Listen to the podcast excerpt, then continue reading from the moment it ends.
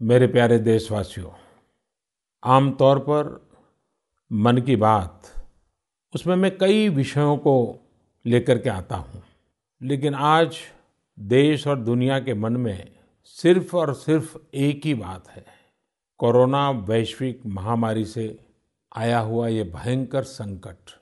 ऐसे में मैं और कुछ बातें करूँ वो उचित नहीं होगा, लेकिन सबसे पहले मैं सभी देशवासियों से क्षमा माँगता हूँ। और मेरी आत्मा कहती है कि आप मुझे ज़रूर क्षमा करेंगे, क्योंकि कुछ ऐसे निर्णय लेने पड़े हैं जिसकी वजह से आपको कई तरह की कठिनाइयाँ उठानी पड़ रही हैं। खास करके मेरे गरीब भाई बहनों को देखता हूँ। तो ज़रूर लगता है कि उनको लगता होगा कि ऐसा कैसा प्रधानमंत्री है, हमें इस मुसीबत में डाल दिया। उनसे भी मैं विशेष रूप से क्षमा माँगता हूँ। हो सकता है बहुत से लोग मुझसे नाराज़ भी होंगे कि ऐसे कैसे सबको घर में बंद कर रहे हो मैं आपकी दिक्कतें समझता हूँ, आपकी परेशानी भी समझता हूँ। लेकिन भारत जैसे 130 करोड़ की आबादी वाले देश को कोरोना के खिलाफ लड़ाई के लिए ये कदम उठाए बिना कोई रास्ता नहीं था। कोरोना के खिलाफ लड़ाई जीवन और मृत्यु के बीच की लड़ाई है और इस लड़ाई में हमें जीतना है। और इसीलिए ये कठोर कदम उठाने बहुत आवश्यक थे। किसी का मन नहीं करता है ऐसे कदमों के लिए। लेकिन दुनिया के हालात देखने के बाद लगता है कि यही एक रास्ता बचा है। आपको, आपके परिवार को सुरक्षित रखना है। मैं फिर एक बार आपको जो भी असुविधा हुई है कठिनाई हुई है, इसके लिए क्षमा माँगता हूँ। साथियों, हमारे यहाँ कहा गया है, एवं एव विकार अपी तरुण साध्यते सुखम, यानी बीमारी और उसके प्रकोप से शुरुआत में ही निपटना चाहिए। बाद में रोग असाध्य हो जाते हैं, तब इलाज भी मुश्किल हो जाता है। और आज पूरा हिंदुस्तान, हर हिंदुस्तानी यही कर रहा है। भाइयों, बहनों, माताओं, बुज़ुर्गों, कोरोना वायरस ने दुनिया को कैद कर दिया है। ये ज्ञान, विज्ञान, गरीब, संपन्न, कमज़ोर, ताकतवर, हर किसी को चुनौती दे रहा है। ये ना तो राष्ट्र की सीमाओं में बंधा है, न ही ये कोई क्षेत्र देखता है, और न ही कोई मौसम। ये वायरस इंसान को मारने पर उसे समाप्त करने की जीद उठाकर बैठा है। और इसलिए सभी लोगों को, पूरी मानव जाति को, इस वायरस के खत्म करने के लिए एकजुट होकर संकल्प लेना ही होगा। कुछ लोगों को लगता है कि वो लॉकडाउन का पालन कर रहे हैं तो ऐसा करके वो मानो जैसे दूसरों की मदद कर रहे हैं। अरे भाई, ये भ्रम पालना सही नहीं है। ये लॉकडाउन आपके खुद के बचने के लिए है। आपको अपने को बचाना है, अपने परिवार को बचाना है। अभी आपको आने वाले कई दिनों तक इसी तरह धैर्य दिखाना ही है। लक्ष्मण रेखा का पालन करना ही है। साथियों, मैं ये भी जानता हूँ कि कोई कानून नहीं तोड़ना चाहता, नियम नहीं तोड़ना चाहता। लेकिन कुछ लोग ऐसा कर रहे हैं, क्योंकि अब भी वो स्थिति की गंभीरता को नहीं समझ रहे ऐसे लोगों को यही कहूँगा कि लॉकडाउन का नियम तोड़ेंगे तो कोरोना वायरस से बचना मुश्किल हो जाएगा। दुनिया भर में बहुत से लोगों को कुछ इसी तरह की खुशफहमी थी। आज ये सब पछता रहे हैं। साथियों, हमारे यहाँ कहा गया है, आरोग्यम परम भाग्यम, स्वास्थ्यम सर्वार्थ साधनम, यानी आरोग्य ही सबसे बड़ा भाग्य है। दुनिया में सभी सुख का साधन स्वास्थ्य ही है। ऐसे में नियम तोड़ने वाले अपने जीवन के साथ बहुत बड़ा खिलवाड़ कर रहे हैं। साथियों इस लड़ाई के अनेकों योद्धा ऐसे हैं जो घरों में नहीं, घरों के बाहर रहकर कोरोना वायरस का मुकाबला कर रहे हैं, जो हमारे फ्रंटलाइन सोल्जर्स हैं, खास करके हमारी नर्सिस बहनें हैं, नर्सिस का काम करने वाले भाई हैं, डॉक्टर हैं, पैरामेडिकल स्टाफ हैं, ऐसे साथी जो कोरोना को पराजित कर चुके हैं, आज हमें उनसे प्रेरणा लेनी है। बीते दिनों में मैंने ऐसे कुछ लोगों से फ़ोन पर बात की है। उनका उत्साह भी बढ़ाया है और उनसे बातें करके मेरा भी उत्साह बढ़ा है। मैंने उनसे बहुत कुछ सीखा है। मेरा बहुत मन था। इसलिए इस बार मन की बात में ऐसे साथियों के अनुभव, उनसे हुई बातचीत, उसमें से कुछ बातें आपसे साझा करूँ। सबसे पहले हमारे साथ जुड़ेंगे श्री राम गंपा तेजा जी वैसे तो वो आईटी प्रोफेशनल हैं। आइए उनके अनुभव सुनते हैं। यस राम। नमस्ते जी। हाँ राम नमस्ते। नमस्ते नमस्ते। मैंने सुना कि आप कोरोना वायरस के इस गंभीर संकट से बाहर निकले हैं। हाँ जी। तो ज़रूर मैं आपसे कुछ बात करना चाहता था। बताइए आप इस सारे संकट से निकले हैं तो अपना अनुभव मैं सुनना चाहता था। मैं आईटी सेक्टर के एम्प्लॉई हूँ। काम के वजह से दुबई गया था मैं मीटिंग्स के लिए। वहाँ पे जाने अनजाने ऐसे हो गया था। वापस आते ही फीवर वो सब चालू हो गए थे जी। तो पाँच छः दिन के बाद डॉक्टर्स ने कोरोना वायरस का टेस्ट की और था पॉजिटिव आ गया था। तब Gandhi hospital government hospital Hyderabad में वहाँ पे एडमिट किए थे मुझे। और उसके बाद चौदह दिन के बाद ठीक हो गया था मैं और डिस्चार्ज हो गया था। तो थोड़ा डरावना था ये सब। यानी जब आपको संक्रमण का पता चला हाँ। और ये उसके पहले पता तो होगा कि ये वायरस बहुत भयंकर है और तकलीफ़ हाँ, कर रहा है हाँ। तो जब आपके साथ हुआ तो आपको क्या एकदम से इमीडिएट क्या रिस्पॉन्स था आपका? पहले तो बहुत डर गया था। पहले तो बिलीव भी नहीं कर रहा था मैं कि हो गया ऐसा कैसे हुआ था? क्योंकि इंडिया में किसी को दो तीन लोगों को आया था तब तो कुछ नहीं पता था उसके बारे में। हॉस्पिटल में जब एडमिट किए थे मुझे क्वारंटीन में रखे थे तब तो पहले दो तीन दिन तो पूरा ऐसे ही चला गया था लेकिन वहाँ के डॉक्टर्स और नर्सेज जो है ना वो बहुत अच्छे थे मेरे साथ। हर दिन मुझे कॉल करके मुझसे बात कर रहे थे और कॉन्फिडेंस दे रहे थे कि कुछ नहीं होगा आप ठीक हो जाओगे। ऐसे बात करते रहते थे।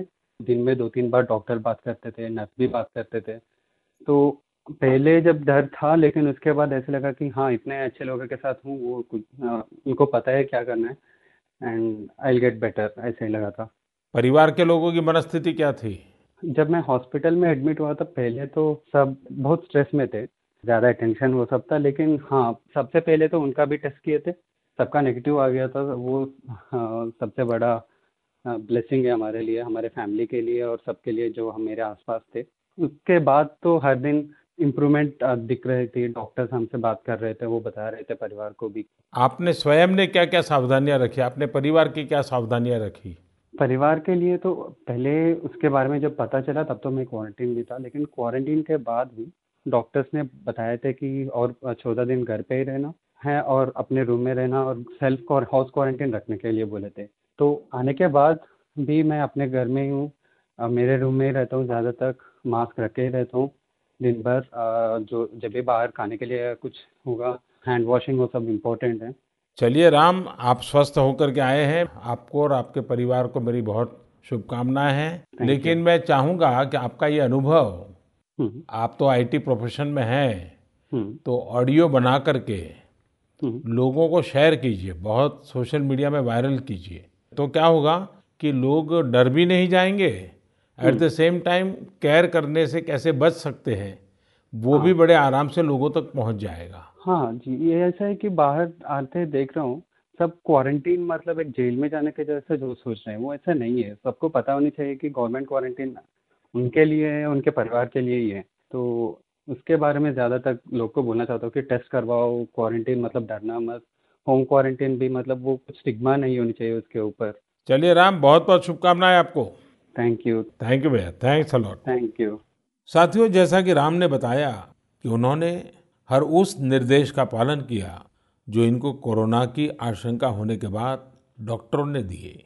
इसी का परिणाम है कि आज वो स्वस्थ होकर सामान्य जीवन जी रहे हैं। हमारे साथ ऐसे ही एक और साथी जुड़े हैं जिन्होंने कोरोना को पराजित किया है और उनका तो पूरा परिवार इस संकट में फंस गया था। नौजवान बेटा भी फंस गया था। आइए आगरा के श्रीमान अशोक कपूर के साथ हम बात करते हैं। अशोक जी नमस्ते। हाँ नमस्कार जी मेरा सौभाग्य है जी आपसे बात हो रही है। चलिए हमारा भी सौभाग्य है। मैंने फ़ोन इसलिए किया क्योंकि आपका पूरा परिवार इस संकट में फंसा था। जी जी जी। तो मैं ज़रूर जानना चाहूँगा कि आपको ये समस्या ये संक्रमण का पता कैसे चला? क्या हुआ? अस्पताल में क्या हुआ?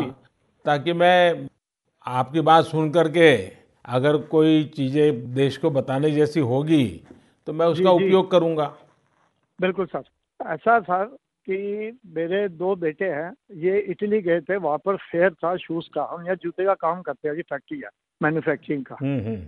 तो वहाँ गए थे इटली फेयर पे। जब ये वापस आए ना हम्म। तो हमारा दामाद भी गया था। वो दिल्ली रहते हैं। तो उनको थोड़ी प्रॉब्लम हुई तो वो हॉस्पिटल चले गए राम मनोहर लोहिया तो उन्होंने उनको पॉजिटिव बताया तो उसको उन्होंने शिफ्ट कर दिया सफदरजंग हम्म। हमको वहाँ से फ़ोन आया कि आप भी उनके साथ गए थे आप टेस्ट कराए तो दोनों बेटे चले गए टेस्ट कराने यहीं आगरा डिस्ट्रिक्ट हॉस्पिटल में। हम्म हम्म।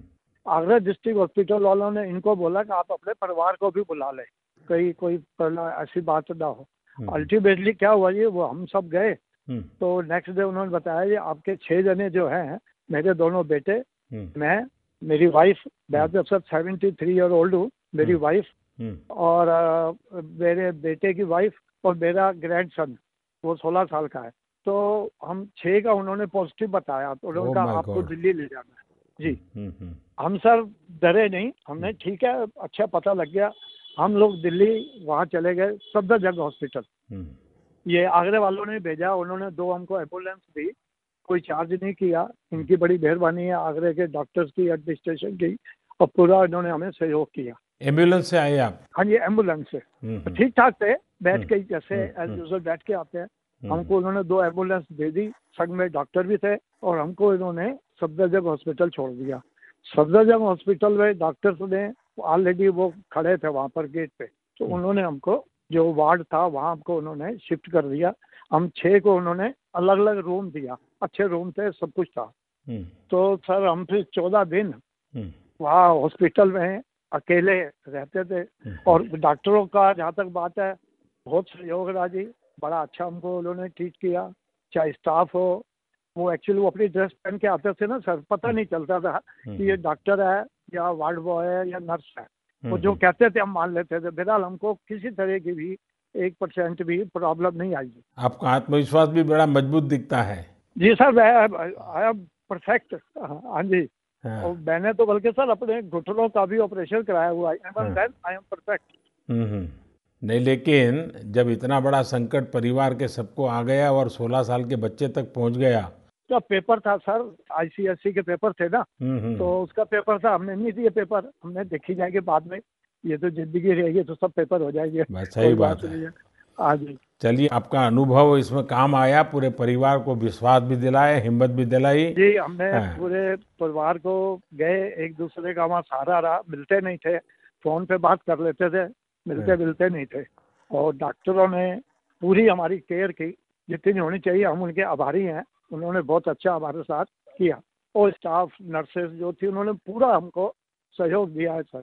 चलिए मेरी आपको और आपके पूरे परिवार को बहुत बहुत शुभकामनाएँ हैं थैंक यू जी धन्यवाद सर तो धन्यवाद। बड़े खुश है कि हाँ। आपसे मेरी बात हो गई है हाँ। नहीं हम और भी जो बाद भी सर हमारे लिए कोई किसी तरह की मतलब अवेयरनेस के लिए कि जाना हो कुछ हाँ। करना हो हम हर वक्त तैयार हैं नहीं आप तो अपने तरीके से आगरा में करिए कोई भूखा है तो उसको खाना खिलाइए गरीब की चिंता कीजिए और नियमों का लोग पालन करें लोगों को समझाइए कि आपका परिवार इस बीमारी में फंसा था लेकिन आपने नियमों का पालन करके अपने परिवार को बचाया सब लोग अगर नियमों का पालन करें तो देश बच जाएगा।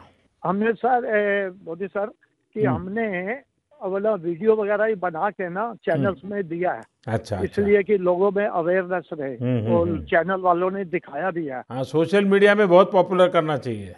जी जी। और हाँ हमने अपनी कॉलोनी में जहाँ हम रहते हैं हाँ। सुथरी कॉलोनी है हाँ। सबको हमने कह दिया देखो जी हम आ गए हैं तो अब डरे नहीं। हाँ। यदि कोई प्रॉब्लम है जाके टेस्ट कराए। हाँ। और जो लोग हमारे संग जो मिले होंगे या जो सब टेस्ट कराए सब ईश्वर की दया से ठीक रहे। हम्म, हम्म। जी सर। चलिए बहुत शुभकामनाएँ सबको।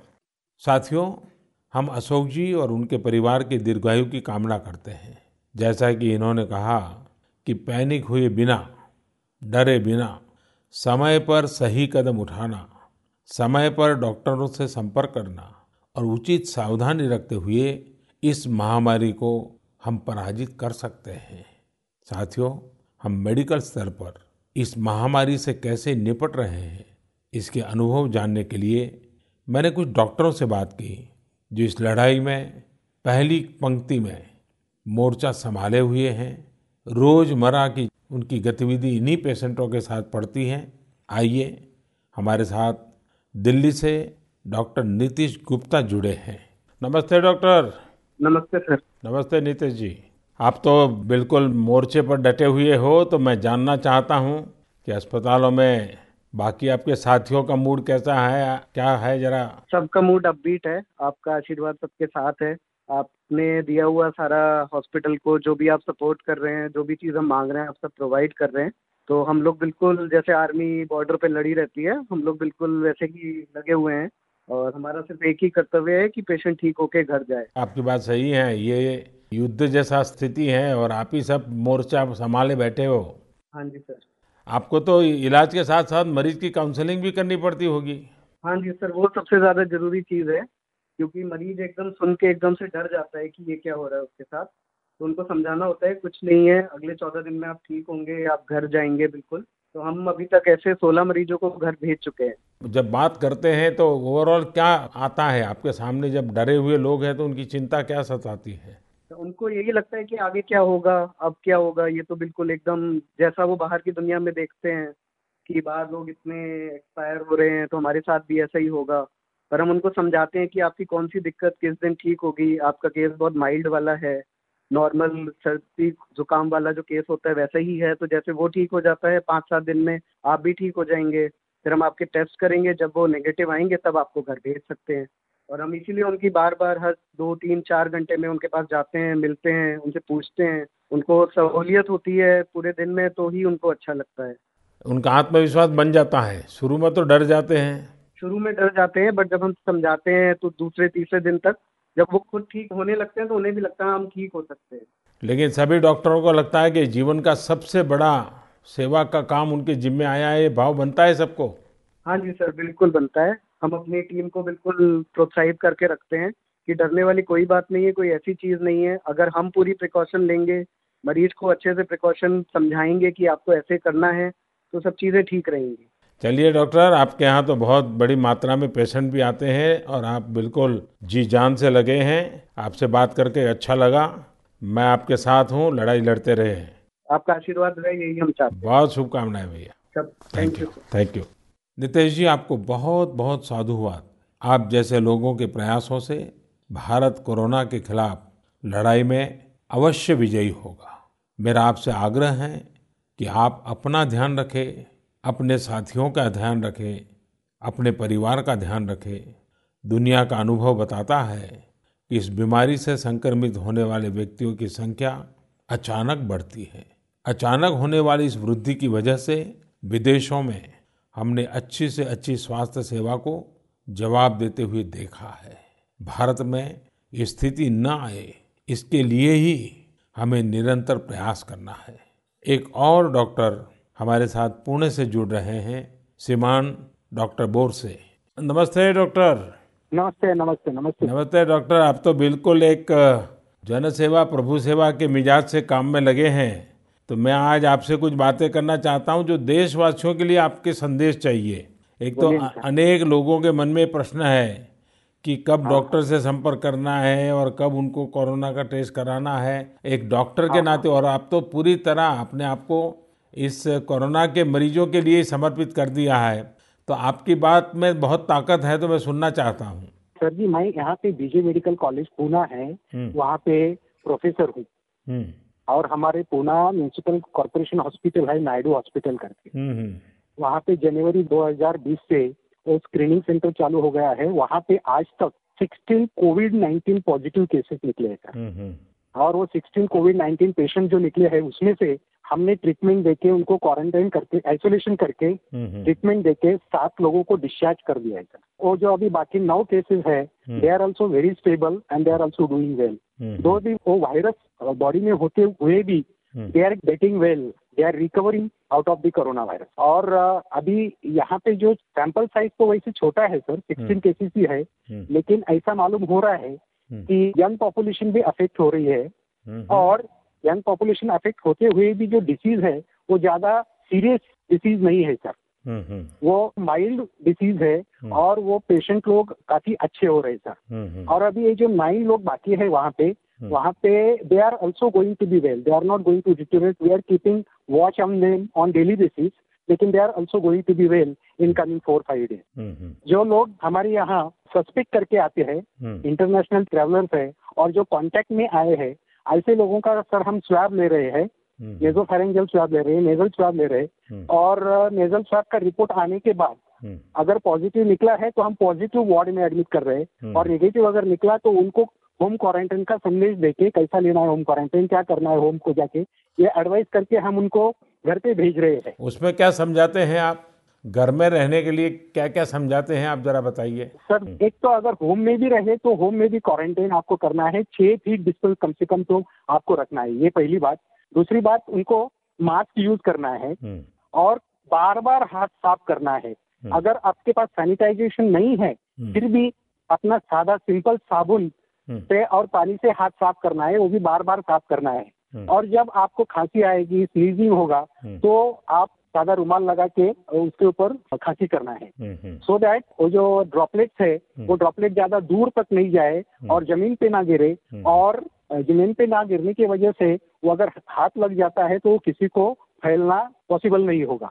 ये समझा रहे हैं सर दूसरी बात समझा रहे हैं कि they are suppose to be there as a home quarantine they are not suppose to go out of the home अभी तो लॉकडाउन हो गया है in fact during this particular uh, situation they are supposed to be locked down but they are supposed to be home quarantine also properly for a minimum period of 14 days के लिए हम quarantine उनको सूचित कर रहे हैं संदेश दे रहे हैं हम। चलिए डॉक्टर आप लोग बहुत अच्छी सेवा कर रहे हो और समर्पण भाव से कर रहे हो और आपकी पूरी टीम लगी है। मुझे विश्वास है कि हमारे जितने भी पेशेंट्स आए हैं सब सुरक्षित होकर के अपने घर जाएँगे और देश में भी हम इस लड़ाई में जीतेंगे। आप सबके लोगों की मदद से और हमें विश्वास है हम जीतेंगे ये लड़ाई जीत जाएँगे। बहुत बहुत शुभकामनाएँ डॉक्टर आपको। धन्यवाद doctor. Thank you thank you sir साथियों हमारे ये तमाम साथी आपको पूरे देश को इस संकट से बाहर निकालने में जुटे हैं। ये जो बातें हमें बताते हैं उन्हें हमें सुनना ही नहीं है बल्कि अपने जीवन में उतारना भी है। आज जब मैं डॉक्टरों का त्याग तपस्या समर्पण देख रहा हूँ तो मुझे आचार्य चरक की कही हुई बात याद आती है। आचार्य चरक ने डॉक्टरों के लिए बहुत सटीक बात कही है और वो आज हमारे डॉक्टरों के जीवन में हम देख रहे हैं। आचार्य चरक ने कहा है, न आत्मार्थम न भी कर्मार्थम अतभूत दयाम प्रति, वर्तते यत चिकित्सायाम सर्वम इति वर्तते। यानी धन और किसी खास कामना को लेकर नहीं बल्कि मरीज़ की सेवा के लिए दया भाव रखकर कार्य करता है, वो सर्वश्रेष्ठ चिकित्सक होता है। साथियों, मानवता से भरी हुई हर नर्स को आज मैं नमन करता हूँ। आप सभी जिस सेवा भाव के साथ कार्य करते हैं, वो अतुलनीय है। ये भी संयोग है कि इस वर्ष, यानी 2020 को पूरा विश्व international year of the nurse and midwife के तौर पर मना रहा है। इसका संबंध 200 वर्ष पूर्व 1820 में जन्म लेने वाली फ्लोरेंस नाइटिंगेल से जुड़ा हुआ है, जिन्होंने मानव सेवा को, नर्सिंग को एक नई पहचान दी, एक नई ऊंचाई पर पहुँचाया। दुनिया की हर नर्स के सेवा भाव को समर्पित ये वर्ष निश्चित तौर पर पूरे नर्सिंग समुदाय के लिए बहुत बड़ी परीक्षा की घड़ी बन करके आया है। मुझे विश्वास है कि आप सभी इस इम्तहान में न सिर्फ़ सफल होगी, बल्कि अनेकों जीवन भी बचाएगी। आप जैसे तमाम साथियों के हौसले और जज्बे के कारण ही इतनी बड़ी लड़ाई हम लड़ पा रहे हैं। आप जैसे साथी, चाहे वो डॉक्टर हो, नर्स हो, पैरामेडिकल, आशा, एनएम कार्यकर्ता, सफ़ाई कर्मचारी हो, आपके स्वास्थ्य की भी देश को बहुत चिंता है। इसी को देखते हुए ऐसे करीब 20 लाख साथियों के लिए 50 लाख रुपए तक के स्वास्थ्य बीमा की घोषणा सरकार ने की है, ताकि आप इस लड़ाई में और अधिक आत्मविश्वास के साथ देश का नेतृत्व कर सके। मेरे प्यारे देशवासियों, कोरोना वायरस के खिलाफ इस जंग में हमारे आसपास ऐसे अनेक लोग हैं जो समाज के रियल हीरो है और इस परिस्थिति में भी सबसे आगे खड़े हैं। मुझे नरेंद्र मोदी ऐप पर, नमो ऐप पर, बेंगलुरु के निरंजन सुधाकर हेवाले जी ने लिखा है कि ऐसे लोग डेली लाइफ हीरोज हैं। ये बात सही भी है। ये वो लोग हैं जिनकी वजह से हमारी रोज़मर्रा की ज़िंदगी आसानी से चलती रहती है। आप कल्पना करिए कि एक दिन आपके घरों में, नल में आने वाला पानी बंद हो जाए या फिर आपके घर की बिजली अचानक कट जाए। तब ये डेली लाइफ हीरोज ही होते हैं जो हमारी दिक्कतों को दूर करते हैं। जरा आप अपने पड़ोस में मौजूद छोटी परचून की दुकान के बारे में सोचिए। आज के इस कठिन समय में वो दुकानदार भी जोखिम उठा रहा है। आखिर किस लिए? इसलिए ना कि आपको ज़रूरत का सामान मिलने में कोई परेशानी ना हो। ठीक इसी प्रकार उन ड्राइवर्स उन वर्कर्स के बारे में सोचिए, जो बिना रुके अपने काम में डटे हैं, ताकि देश भर में आवश्यक वस्तुओं की सप्लाई चेन में कोई रुकावट ना आए। आपने देखा होगा बैंकिंग सेवाओं को सरकार ने चालू रखा है और बैंकिंग क्षेत्र के हमारे लोग पूरे लगन से, पूरे मन से इस लड़ाई का नेतृत्व करते हुए बैंकों को संभालते हैं, आपकी सेवा में मौजूद है। आज के समय ये सेवा छोटी नहीं है। उन बैंक के लोगों का भी हम जितना धन्यवाद करें, उतना कम है। बड़ी संख्या में हमारे साथी ई कॉमर्स से जुड़ी कंपनियों में डिलीवरी पर्सन के रूप में कार्य कर रहे हैं।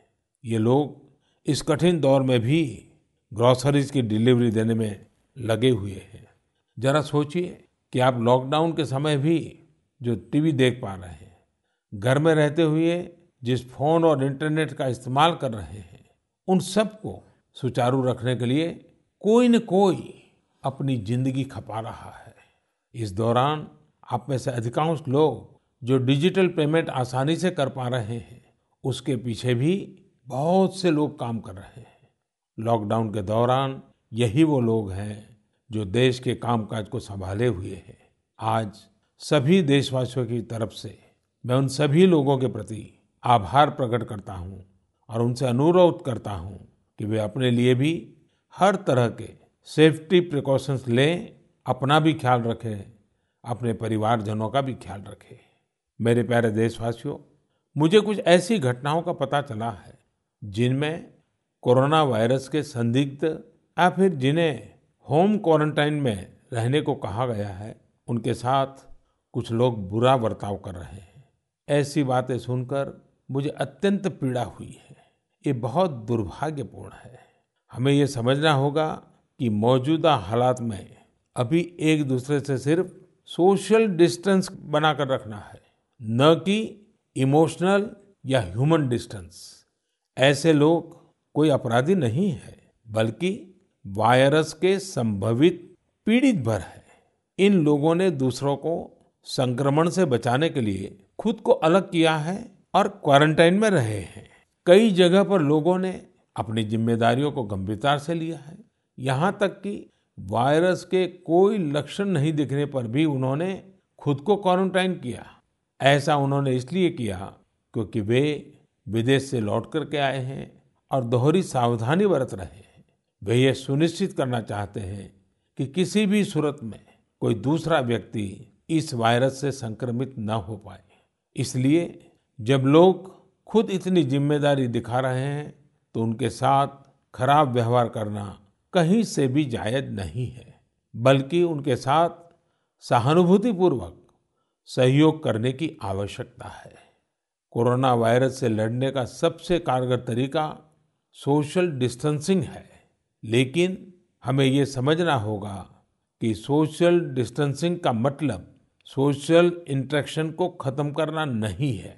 वास्तव में यह समय अपने सभी पुराने सामाजिक रिश्तों में नई जान फूकने का है, उन रिश्तों को तरोताजा करने का है। एक प्रकार से ये समय हमें यह भी बताता है कि सोशल डिस्टेंसिंग बढ़ाओ और इमोशनल डिस्टेंस घटाओ। मैं फिर कहता हूँ, सोशल डिस्टेंसिंग बढ़ाओ और इमोशनल डिस्टेंस घटाओ। कोटा से यशवर्धन ने नरेंद्र मोदी ऐप पर लिखा है कि वे लॉकडाउन में फैमिली बॉन्डिंग को मज़बूत कर रहे हैं। बच्चों के साथ बोर्ड गेम्स और क्रिकेट खेल रहे हैं। किचन में नई नई डिशेज बना रहे हैं। जबलपुर की निरुपमा हरसई जी नरेंद्र मोदी ऐप पर लिखती हैं कि उन्हें पहली बार रजाई बनाने के अपने शौक को पूरा करने का मौका मिला है। यही नहीं, वो इसके साथ ही बागवानी का शौक भी पूरा कर रही है। वहीं रायपुर के परीक्षित गुरुग्राम के आर्यमन और झारखंड के सूरज जी का पोस्ट पढ़ने को मिला, जिसमें उन्होंने अपने स्कूल के दोस्तों के ई रीयूनियन करने की चर्चा की है। उनका ये आइडिया काफ़ी रोचक है। हो सकता है कि आपको भी दशकों से अपने स्कूल, कॉलेज के दोस्तों से बातचीत करने का मौका न मिला हो, आप भी इस आइडिया को आजमा कर देखिए। भुवनेश्वर के प्रत्युष और कोलकाता की वसुधा ने बताया कि वे आजकल उन किताबों को पढ़ रहे हैं जिन्हें अब तक पढ़ नहीं पाए थे।